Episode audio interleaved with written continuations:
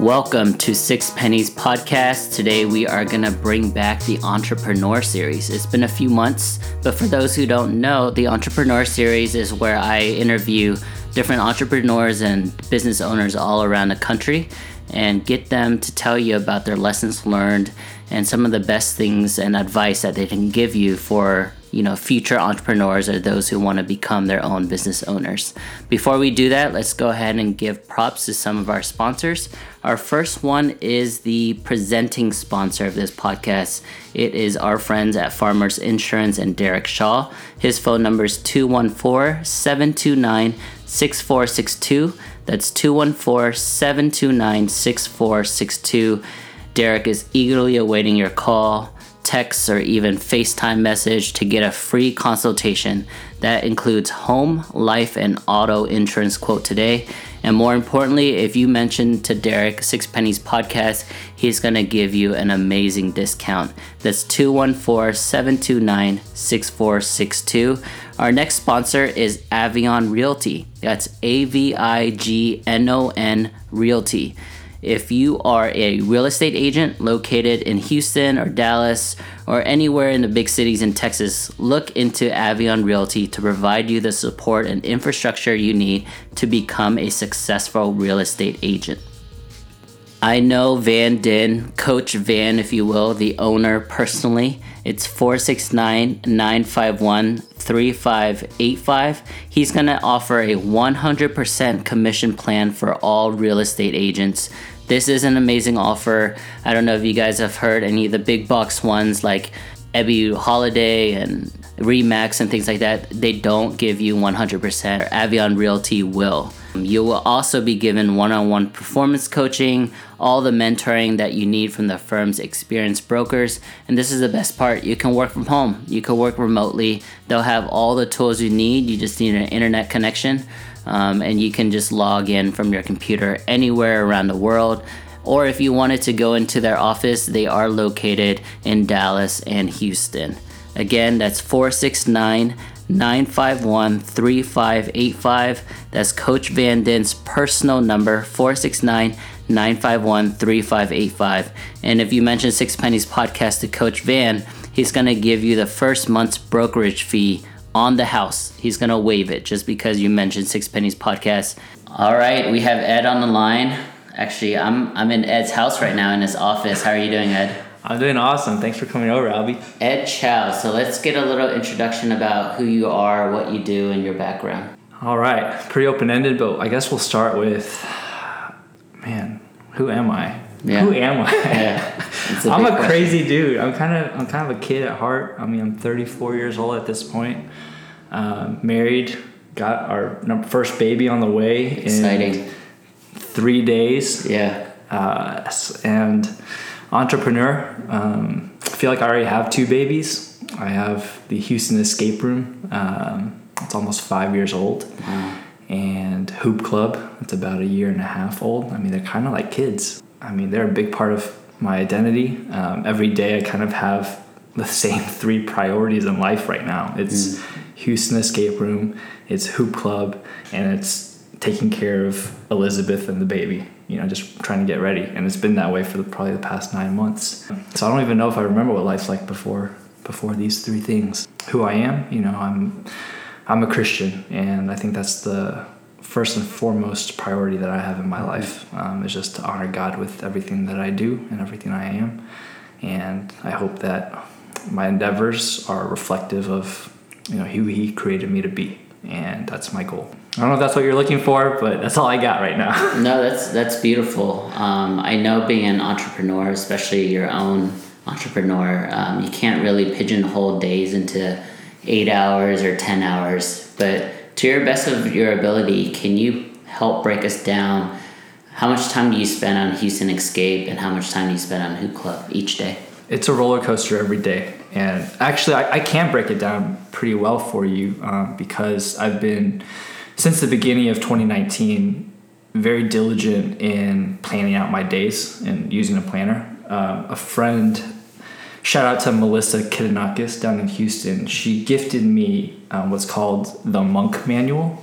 Beautiful. And it's a 90 day planner, and it forces you to to think about time, you know, in 90 day chunks. You know, you plan out months, and then weeks, and then days. Um, and so it's just it was a Kickstarter project that um, took off, and I think it's just very thoughtfully made, taking a lot of different productivity tools and combined them, condensed them, simplified them in a way where I actually want to stick with it on a day-to-day basis. You know, so pretty much every every morning um, for the past four and a half months, I've been using the Monk Manual um, to lay out the top three priorities of my day, and then a short to-do list, three things I'm grateful for, one thing I'm really looking forward to do, um, ways I can give. And so that'll be my morning, and then at night I'll reflect, um, you know, highlights of the day, uh, when I was at my best, when I felt unrest, and then one way I can improve the next day. So that's like on a daily basis. But the schedule these days has been been pretty odd. Um, I've been spending a lot of my mornings playing pickleball with Elizabeth Okay. because you know she's had a pretty bumpy ride in terms of the pregnancy. And this about three weeks ago, I discovered pickleball, and it's kind of changed our life because Elizabeth's been able to just be act- active and move around. Have you ever heard of pickleball? Is it kind of like paddles and Yeah. a, a, cross between ping pong and tennis? Yeah, that's a perfect way to describe it. Actually, I'm pretty impressed that you knew to, to, to, to know that at all. And it's funny when I first started because I visit, you know, I'm at Fretz Recreation Center a lot. Mm. I, you know, going there to pay for the facility. There's always these elderly people um, playing playing this funny looking game called pickleball. And one day I was like, you know what, I'm just gonna go try it mm. um, because I had to go meet with the manager over there. I played it and I was hooked. I thought it was so much fun. I came home, I told Elizabeth, hey, you need to come and watch me play because I am so good at pickleball. and everyone's so impressed with me. She's like, ha ha ha, very funny, but she's very supportive. So she came and watched. And then um, she's like, this looks pretty cool. So she came back with me again on Wednesday night where they play the advanced session. Um, two of the players came over and asked Elizabeth and I if we wanted to play with them. And I made the mistake of saying, oh no i'm sorry. Elizabeth you know she's not quite ready to be on the court right now. She's you know she's pregnant. She this probably wouldn't be safe for her to move around in her toms. And elizabeth just gave me the look. You don't think i'm ready? And that was over. And it was Yeah. over. She got on the court. She played. She she loved it. And we've been playing almost every day since great. the past three weeks. That's great. so sorry big time tangent but yeah pickleball um, in the mornings, um, have lunch. I squeeze in, you know, my morning routines before pickleball. I get in probably two of my priorities with work, um, either Houston Escape Room or Hoop Club stuff. Um, beforehand, grab lunch, go home, work for the afternoon, and then in the evening time, I've been going out to Hoop Club a lot because we've been transitioning to kind of our new payment process system with the rec centers. So I've wanted to be there hands on with my facilitators to make sure that our team is, like all the customers are getting a smooth experience um, paying. So I've been taking photos as well at some of these sessions, just practicing and, you know, a new friend of mine showed me kind of like how to how to take better photos. So uh, the best reason to learn something new, I think, is when you need it. And I think that's what any entrepreneur can probably tell you, Albie, is like, I mean, you just have to learn everything. Uh, and you don't know what you're going to need to learn when you need to learn it, but you just do it. Um, and so that's been probably the best motivator for me learning new things with regards to um, entrepreneurship. Yeah, so I have a couple reactions before we move on. First, uh, thank you for bringing up, is that called the Monk Notebook? Monk Manual. Monk Manual.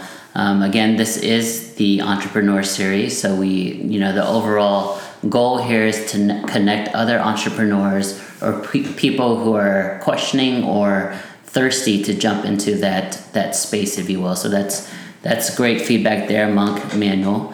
Um, and secondly, you mentioned Houston Houston Escape Room, and you also mentioned the Hoop Club. If we can give the listeners a little background on each of them and what they do and, and where your role is behind each of those you know business entities, we'll start with the Houston Escape Room. What is that? All right. Well, the Houston Escape Room was the first escape room in Texas. Uh, I think most of your listeners probably already know what an escape room is, but for those who don't know, it's essentially a game where we lock a team into a room together for an hour and they try to escape by solving clues and puzzles and riddles. Have you ever done an escape room, Albie? I actually did about yeah about the same time you you opened up the Houston one, maybe maybe four or five years ago. Okay. Yeah. Very cool. Um, actually, I want to give a shout out to Mock uh, because he was one of our very first customers Oh, when we opened great. up, and we were we opened up in the in the attic of this three story house, and we were doing five dollar sessions for, Yeah. for beta testers, and he came with his friends and I think wrote about us on Fresh Patrol. You were involved in Fresh Yes. Patrol as well, yes. right? Yeah. A long time ago. Wow. And- this is all coming around. Yeah. It is, and now I'm on on the podcast. I I really feel like being on Fresh Patrol launched Houston Escape Room. Um, At least maybe within, you know, at least. I one, believe that, one yeah. circle. You know, within I think the Asian Christians within within Houston. I think it really the word really got out. You know, we never spent a penny, a dime on on advertising. Oh, it was wow. all word That's of mouth impressive, from the yeah. beginning. You know, and that was that summer. I had rented that space for three months just to test the concept. My wife and I pulled forty five hundred dollars out of savings. Was like we just have to try it. You know, through the support of Mock and all of our other customers, like spurred us on to to keep going on the journey. So now with Houston Escape Room, my role is more vision and strategy for the team. You know, it's a very crowded space right now. It's their escape rooms have been popping up like frozen yogurt stands uh, for the past few years, and we've been looking for a way to differentiate ourselves. And so I'm really excited about what we're spinning off of Houston Escape Room. Um, we think it's going to be a completely separate line or separate company in and of itself. And right now we're calling it Room versus Room. Had so many teams come through, uh, corporate teams in particular, that when they get ready to play an escape room or their escape rooms respectively, they always like to trash talk and put a wager, you know, on who's going to get out first.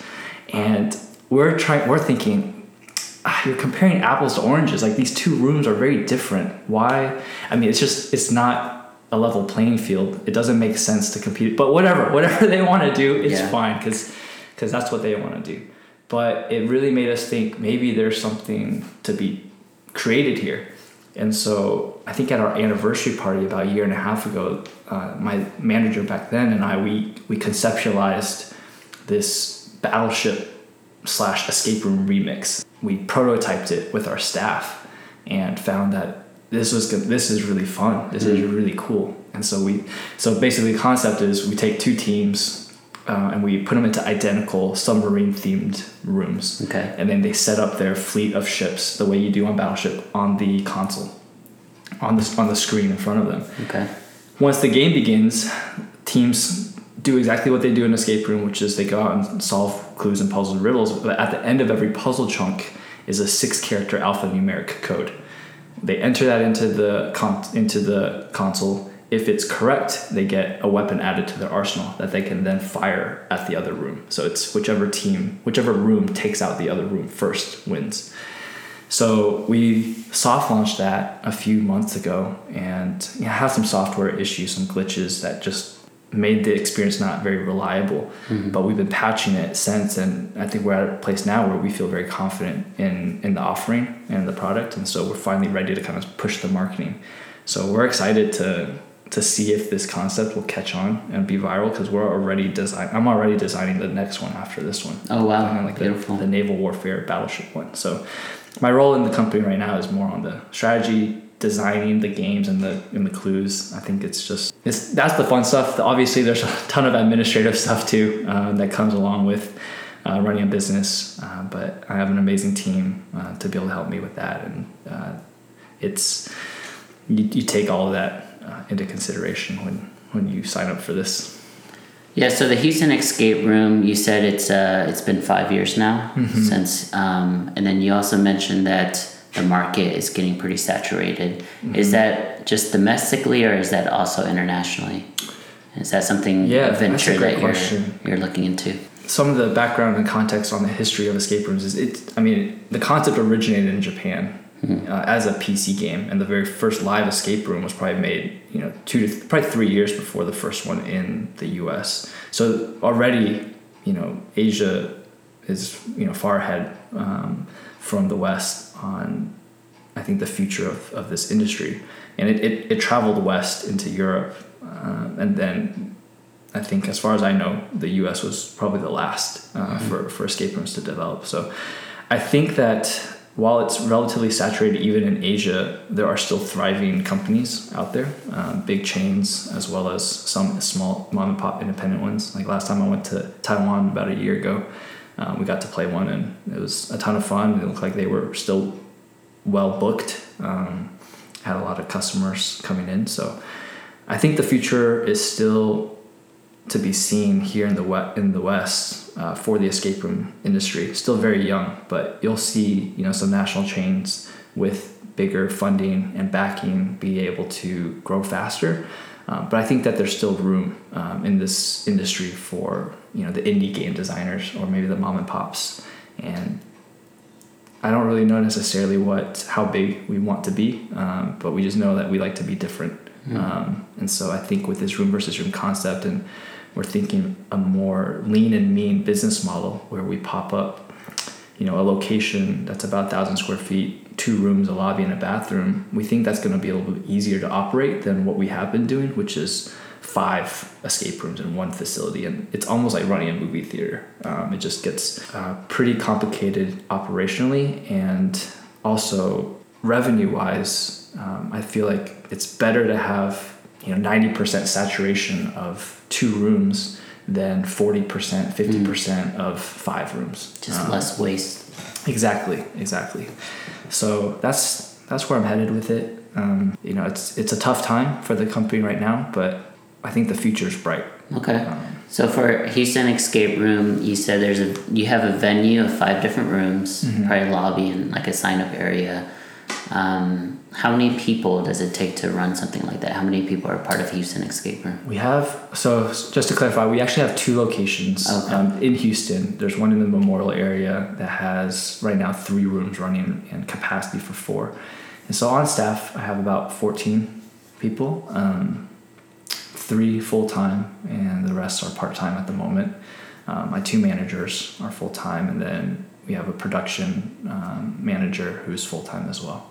This is a, a good segue into you know some of the challenges when people think about conceptually coming up with their own business or running their own business is you know creating and building a staff that they can trust. Hmm. So for your perspective, how did you choose the people? You know, just go through just go through that process of choosing and hiring and interviewing.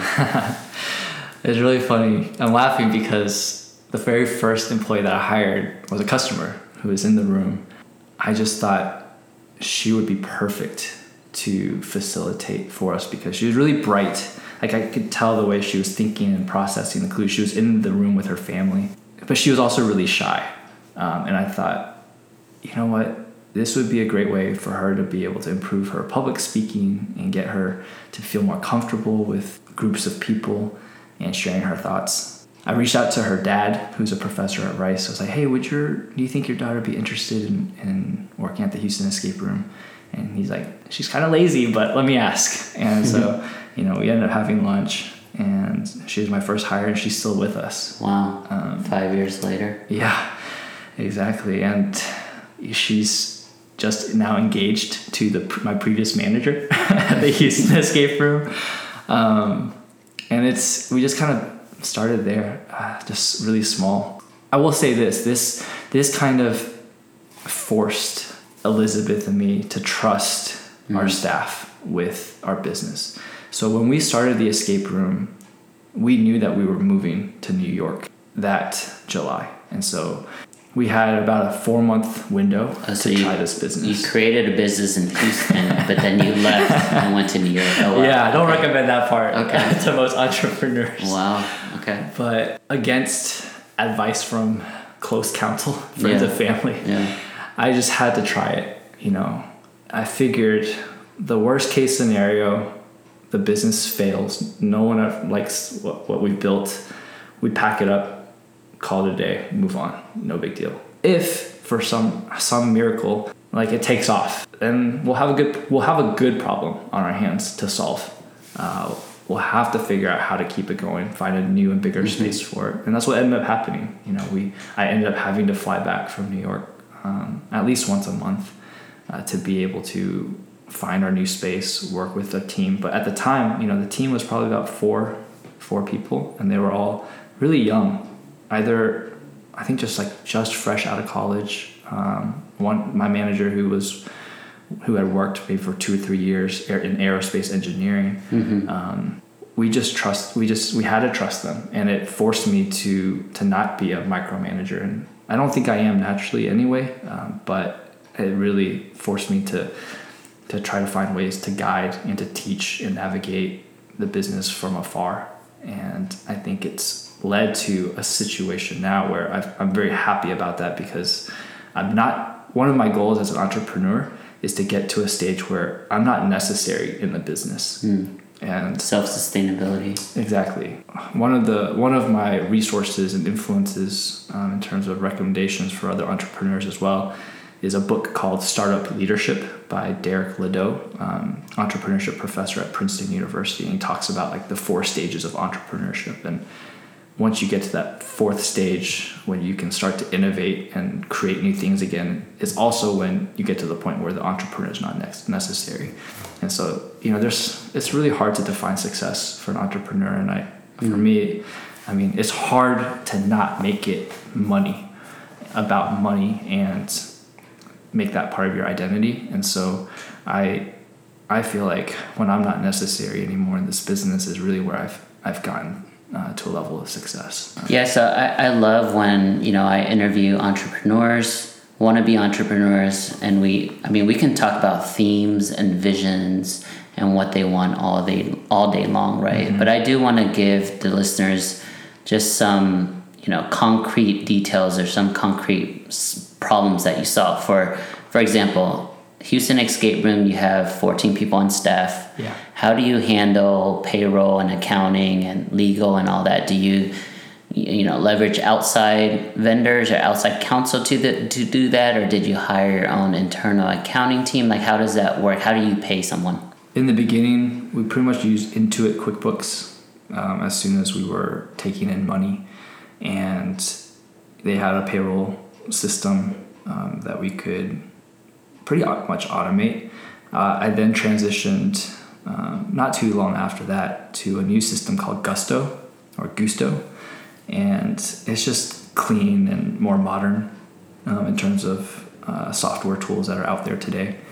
Uh, so payroll, we will we use a, another app to track time um, called Ximble, X I M B L E, and then you know my managers will enter in all the hours hmm. uh, and then I review them and enter them into into Gusto and run payroll you know every two weeks if I can I'll, I'll speak to the legal part yeah know, like and then also accounting I have a my friend Melissa who gave me the monk manual is also a CPA and also our bookkeeper so she closes our books every month Got it. you know I pay her through Gusto um, mm-hmm. um, as, as a contractor but you know this no business I think can operate successfully without just the involvement of so many different people and exactly you know when I first when I signed my first lease um, or my second lease I took over a sublease from another company when we moved into downtown Houston where we are now you know about 3,000 square feet the legal documentation and even negotiating um, that deal was was a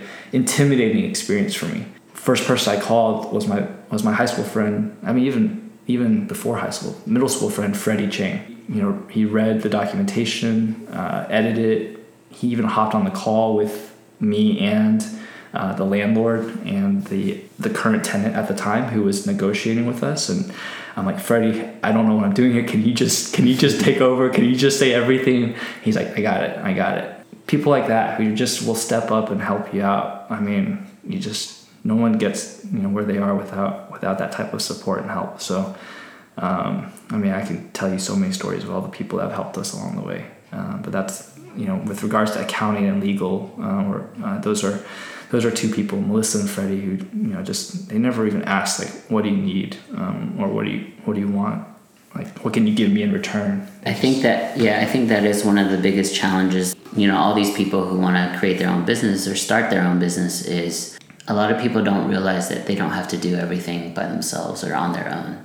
Um, it's okay to leverage mentors. It's okay to leverage resources that you have at your finger fingertips. And yeah, that's Ed. That's a great example of what you did to build Houston Escape Room. So let's move on to the next one. Sure. Hoop Club. It's organized pickup basketball. It sounds like an oxymoron. I've never, you know, organized pickup. Like those two words just don't go together. Mm-hmm. I've never experienced before. So, so for listeners who don't know basketball or don't know sports, what is what is pickup basketball and what is organized basketball? Pickup basketball is just when you show up at a at a court and you want to play a game, whether there's people around or not. Like you're just gonna you're just trying to organically start something. Just start with random strangers. with random strangers, whoever's there has a ball. I mean, if it's five people, you try to play three on three. You know, if there's 30 people, then you have five on five and you have a wait list of people ready to come, you know, queuing up to, to play in the next game. Yeah, that culture is, it's, it's so fascinating to me. Uh, pickup just looks similar and different in everywhere, everywhere you go. yeah, every gym has their own rules or Yeah. house rules, if you will. Yeah. And then on the other side, what is organized then? organized is when you can minimize when you can i think when you can minimize the waiting um, for the players when you can minimize the drama um, that comes with unorganized basketball where there's disagreements and arguments around foul calls what the score is just things that make it messy not fun uh, for everyone else that's around. You know whatever we can do to, to provide some structure uh, to the experience to, to let everyone have to not have to think about making their own calls or or the drama around basketball i don't want to say the, the calls because we do have the players make the calls So, so what point in time or what really inspired you individually to kind of mesh the two together? And then the second question is why basketball? why mesh organized Organized and pick, Pick up, up? together. Well, I first experienced organized pickup when I was living in New York. Um, it's probably what I miss most about living in New York. Um, there's this company out there called Indoor Hoops, and they're the ones who you know I'm really trying to emulate. Um, you know, they've been able to. They're a nonprofit up there, and they're in a lot of the schools in Manhattan and even in Queens and Brooklyn, and they're growing too. Yeah, the they rented out school gyms, um, and every, pretty much any given night I can go out to like probably five different gyms and play. It was just easy because Elizabeth was traveling for work, and I could just you know feel like, hey, I want to go ch- check out you know Upper West Side and check out the gym they have there. And it'd just be a reason to go explore too, and so I'd meet new people. And I first came, so I first came across that concept while I was living in New York. And when Elizabeth and I moved back to Dallas, I just didn't know if that concept would work here in Texas and if it was even needed. Because in New York we have such you know high density of population and very few like big box gyms. You know you have I think an Equi- like, I remember like an Equinox, but you don't have LA Fitness or 24 hour um, fitness connection uh, here in Texas.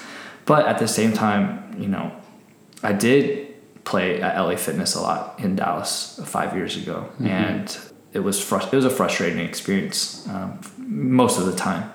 And so I thought, well, maybe it could work here. So I just I had I just wanted to try it to see if see if it could catch on see if we would get traction. Um, and we just started once a week at a church, and you know posted on Meetup.com and Craigslist and um, just try to get the word out about it. You know, first night I think we had like six people show up. We just played three on three, and it was fine.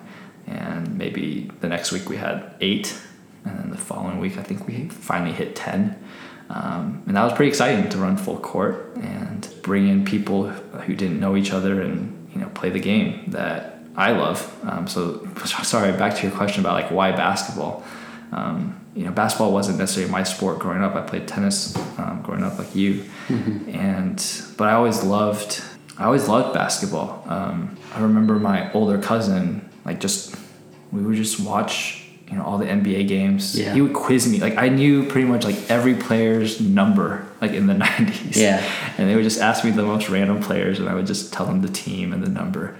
and I just had a fascination with like teamwork and role. I mean, different roles on the court, uh, making big shots. It was just, I think it's the team, maybe the team aspect. You know, playing an individual sport like tennis, um, where you don't really get that opportunity to to work with others um, on the court towards a common goal. I think maybe that's what made me love it so much. Um, and I mean, comparison wise, it's it's also just easier than, for example, like baseball or football to get a group of people together to play. Yeah, um, lunchtime at school. exactly, know. exactly.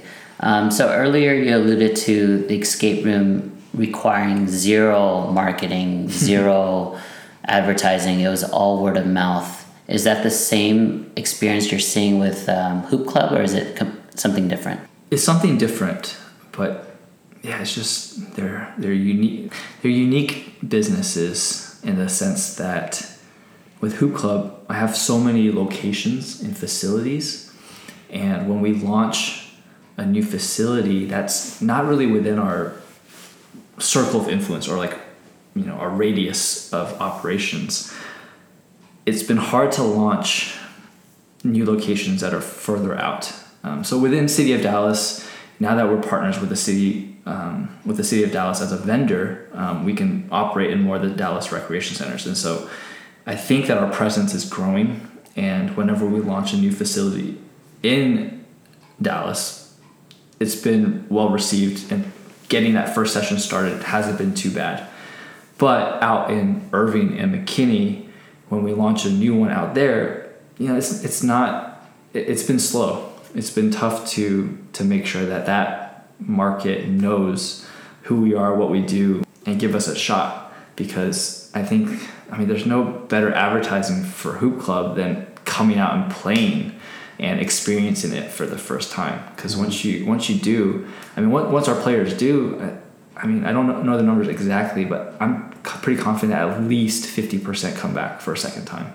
You know, I think that's pretty good retention. I think the goal now is is we've thrown a lot of darts at the board in terms of different marketing channels and opportunities um, that I didn't ha- have to do with Escape Room in the beginning. I think we're honing in on what it needs to be for Hoop Club. You know, I think it's leveraging word of mouth and influence, influencers in the area and partnering up with the right types of brands and companies uh, to be able to support each other and you know, just like what we're doing with this podcast, you know, being able to find those who have you know, a voice in this community uh, to be able to, to tell others about what we're doing. So, when you say you open or launch a new location or facility, I guess dive a little more deeply into that. Are you saying you're partnering with certain cities, certain rec centers, sure. churches, things like that? How are you choosing these locations and how do they open yeah. their gyms up to you? Uh, man, that was those are probably the, the that's one of the hardest parts about getting this business started was finding a facility that would even give us a chance to do what we want to do because when you try when i tried to explain this concept and i've pitched it so many times to so mm. many facilities whether it's churches or schools or or recreation centers. It's just you just get the door shut in your face a lot you know get used to it. Um, but it just takes one to say yes uh, to give you a shot. So now now we're choosing to go down the path of working with city recreation centers because we, are building credibility through the city of Dallas Recreation Center, and I think that gives us some, you know, like I said, credibility for other rec centers to be able to say, "Oh, you're already operating uh, in the city of Dallas, and it's been going well. You know, maybe we'll give you a shot." So instead of going to churches and instead of going to schools, we're going down the path of finding rec centers nice. that are willing to, to have us as vendors or partners in leading some programs for for the rec centers. And so what's really cool about one of the things I think that's really cool about what we're doing is I think that Hoop Club is can be put under the umbrella of the sharing economy. And I know a lot of businesses can say that oh they're going to be like Uber or Airbnb, um, but the reason that I feel like Hoop Club can can claim that as well is because we're tapping into underutilized civic resources. You know, that's something that I don't know of any other business that's doing. And I think it's a win-win win situation for the community because we're putting in more revenue into these uh, rec centers that already have great programming for kids and for the elderly, and they could always use more funding.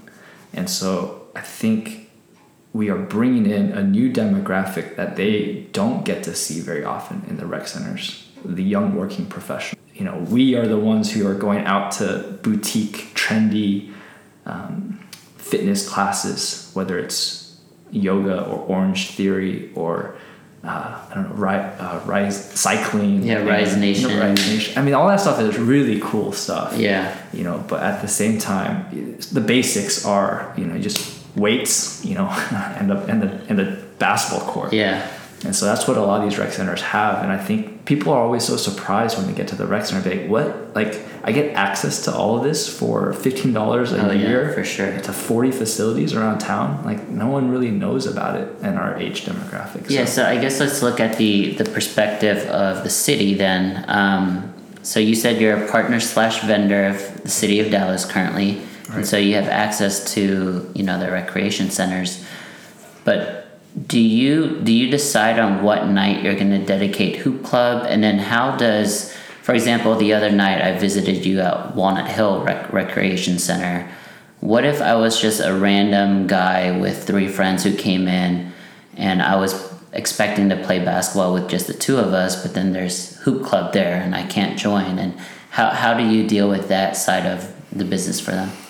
Yeah, no, that's a very fair question, and it's right now it's up to the rec centers to give us programming time. A lot of the rec centers have quotas that they have to have for programming for adults, for kids, for elderly, and they also have requirements for having open gym play mm. basketball. But one thing that you'll find pretty consistently across the different rec centers, even outside Dallas, is pickup basketball is a problem for a lot of rec centers because of the drama and the fighting that happens. So many gyms have told us that they only rent half court gym. They only run open play basketball on half the court because they don't want to deal with the drama. I don't know that. I mean, I guess half court minimizes some of the drama that comes with basketball, um, but it's just it's a very consistent problem and so when we explain to them what we do they're very excited to give us a try and to give us a shot. They are the ones who refer you know the visitors to the gym who want to play like hey y'all should sign up for hoop club. I know you, you can't come back otherwise like for these open gym times but uh, you should you know we run our basketball programming through hoop club now. And so that's that's what i would It's it's actually a real true partnership then at that point. It's not you just really renting out the gym, but you working in alignment with that particular rec center to build something. Yeah, yeah, they're supportive of us now. They're they're helping us market it and get the word out, Um, and so beautiful. it's it's been a real shift. Um, but I know one of the I know I'm going to get ahead of myself because this is one of your questions that you like to ask the entrepreneurs about like crazy kind of like crazy Sure. obstacles. Yeah, go ahead. Go ahead. but this this is a good segue for it, if that's okay. When we applied to become a vendor for uh, the city of Dallas, this process really tested my patience. Um, I mean, I love the staff, you know, that, that I deal with at the different rec centers. It's a sl- it's slow. It's really really slow. The things that you hear about dealing with, you know, government employees yeah. and all that stuff. I love all these people on an individual basis. I've gotten to know all of like so many people um, in the system, and they're supportive. They're they want to be helpful, and a lot of times maybe they're just not they're just not up to speed with technology, and there's so much red tape with what they're allowed to do and can't do. But at the same time, there are things that I feel like are within their control that, that are just really hard and test my patience. So we applied probably in April of 2017, um, sorry, 20, April 2018 uh, to become a vendor. And we just got it. What is it like? Basically a year and a half. Yeah. Yeah. And they lost my application like about three months into the process. Because it's like a it's a paper yeah, application. it's Ah, yeah. paper. You Government, know, man. the manager at Fretz, you know, I mean, he passed away like during this process, and he Oh, was no. like one of our, he was like kind of our champion and Yeah. pushing it along. And then Yeah. all I could you know, I just have to hunt down who who in this entire bureaucracy like am I supposed to talk to? And it's like this one lady, you know, and all I can do is just be nice and persistent. You know, call her up like once a week. How are you doing? Like, yeah. hey, you know, any update? You know, on on our application, and she'll tell me, oh, it's got to go to like these ten people and get signatures and all this stuff, and Co- coincidentally, I was actually on LinkedIn last night looking at the city of Dallas's page. yeah. And there's over, there's not an exact amount, but there's over 10,000 employees. Of course, that's not just parks and recreation, but yes, bureaucracy is a big part of all government entities. I do want to end with a couple questions. Um, sure. First one is Hoop Club. You said it's a year and a half now.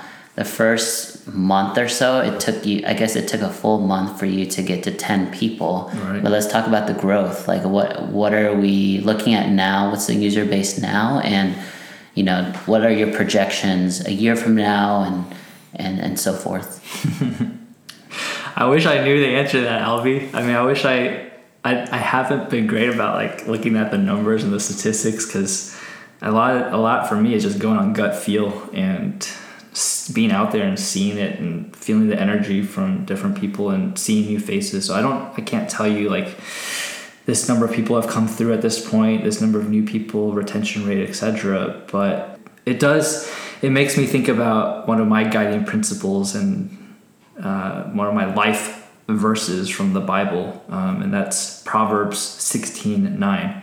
In his heart, a man plans his course, but the Lord determines his steps.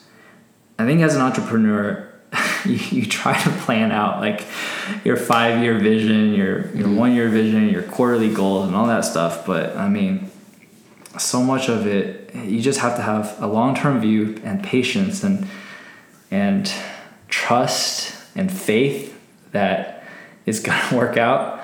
You know, it's so funny. Like you know, you came out this past Wednesday and and for our commercial shoot, right? And last Wednesday, um, you know, the session got canceled because of weather and hailstorm. And I was just like, oh my gosh, I've been planning this, you know, and wanting this to happen so badly. And then like the one, you know, the two days out of the year that Dallas gets, you know, hailstorm warnings, it's like that night. Yeah. And it didn't even happen. And it's like, geez, like, I mean, you can plan, you can plan as much as you want to, but you know, like it doesn't always work out um, the way you want to, and that's it, it, you have to be okay with that. And projection wise, I, I have huge plans. I think I have huge, huge plans for for Hoop Club this year to be able to expand nationally. You know, and for, for if you're traveling for work and you're in Seattle, um, you know, on, on, a Tuesday night and like, I want to play basketball, you can go down the street from your hotel and we'll be there. And you'll get the same consistent hoop club experience there that you will here. Mm. Um, it's just it's a matter right now. I feel like it's a matter of timing and uh, seeing traction be, before me being willing to put more resources into into the company. Um, you know, I think a lot about I think a lot about business the way I think about poker. I don't know if you play poker uh, much, but you know, just like when when to go all in and when to make bets. And I think one myth that people have a lot about entrepreneurs is that you know they're they're high risk or they're they're they're able to you know just I don't know like no you got to pick your spots you yeah. pick your spots yeah and I'm very risk averse actually yeah. very conservative but you could save save that for for another conversation. Yeah those those are a couple good lessons in your statements there. First definitely yeah you, sometimes you just have to let life run its course. So you have to stay flexible you have to stay agile throughout the whole process.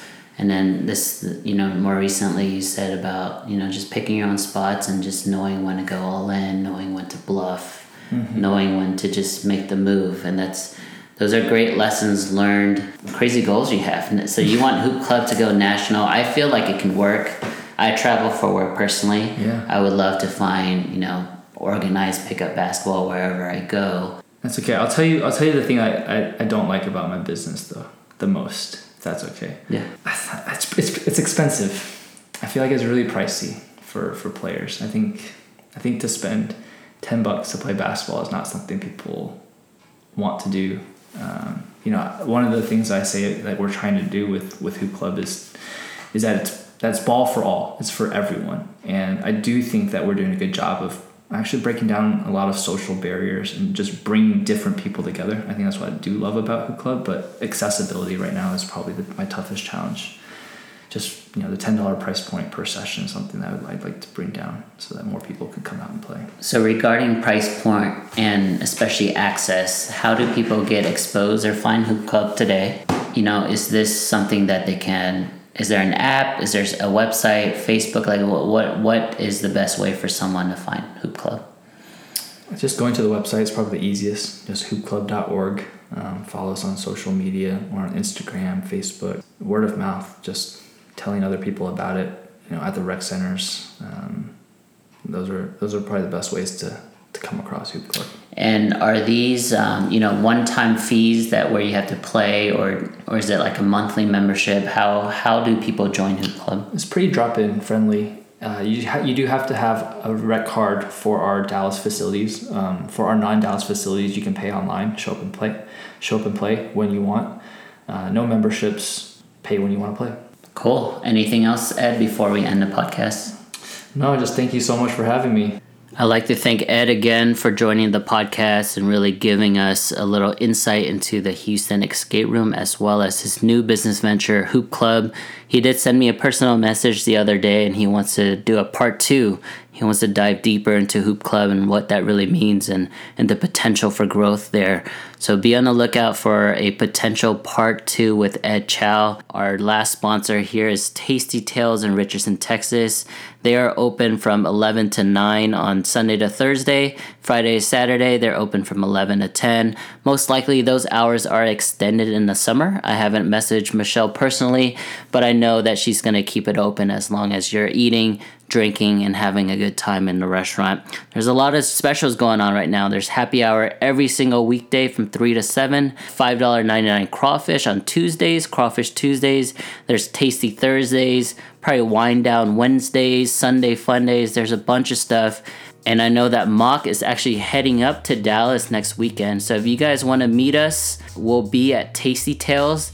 But if you guys can't fit in, you know, meeting us into your schedule, just mention Six Pennies Podcast to your server, to Michelle, to anyone there that works at Tasty Tales, and they'll give you a nice 15% discount off your entire bill. Again, that's Tasty Tales in Richardson, Texas. Mention Six Pennies Podcast, and you'll get a nice little discount there. The other thing I wanted to talk about is just what we're doing on social media. So, Six Pennies Podcast, we have a Facebook account, we have a Twitter account, and an Instagram account. Uh, easy to find us. It's just Six Pennies Podcast. I think on Twitter it's just Six Pennies Pod. But please, please take some time to follow us and like us and uh, be on the lookout for the next giveaway. I think the plan is to have an Instagram only giveaway coming up in the next couple weeks. And if you have any time, please go to iTunes, SoundCloud, TuneIn, and Spotify and give us a nice review. Give us five stars, and uh, it'll be greatly appreciated. Thank you, guys.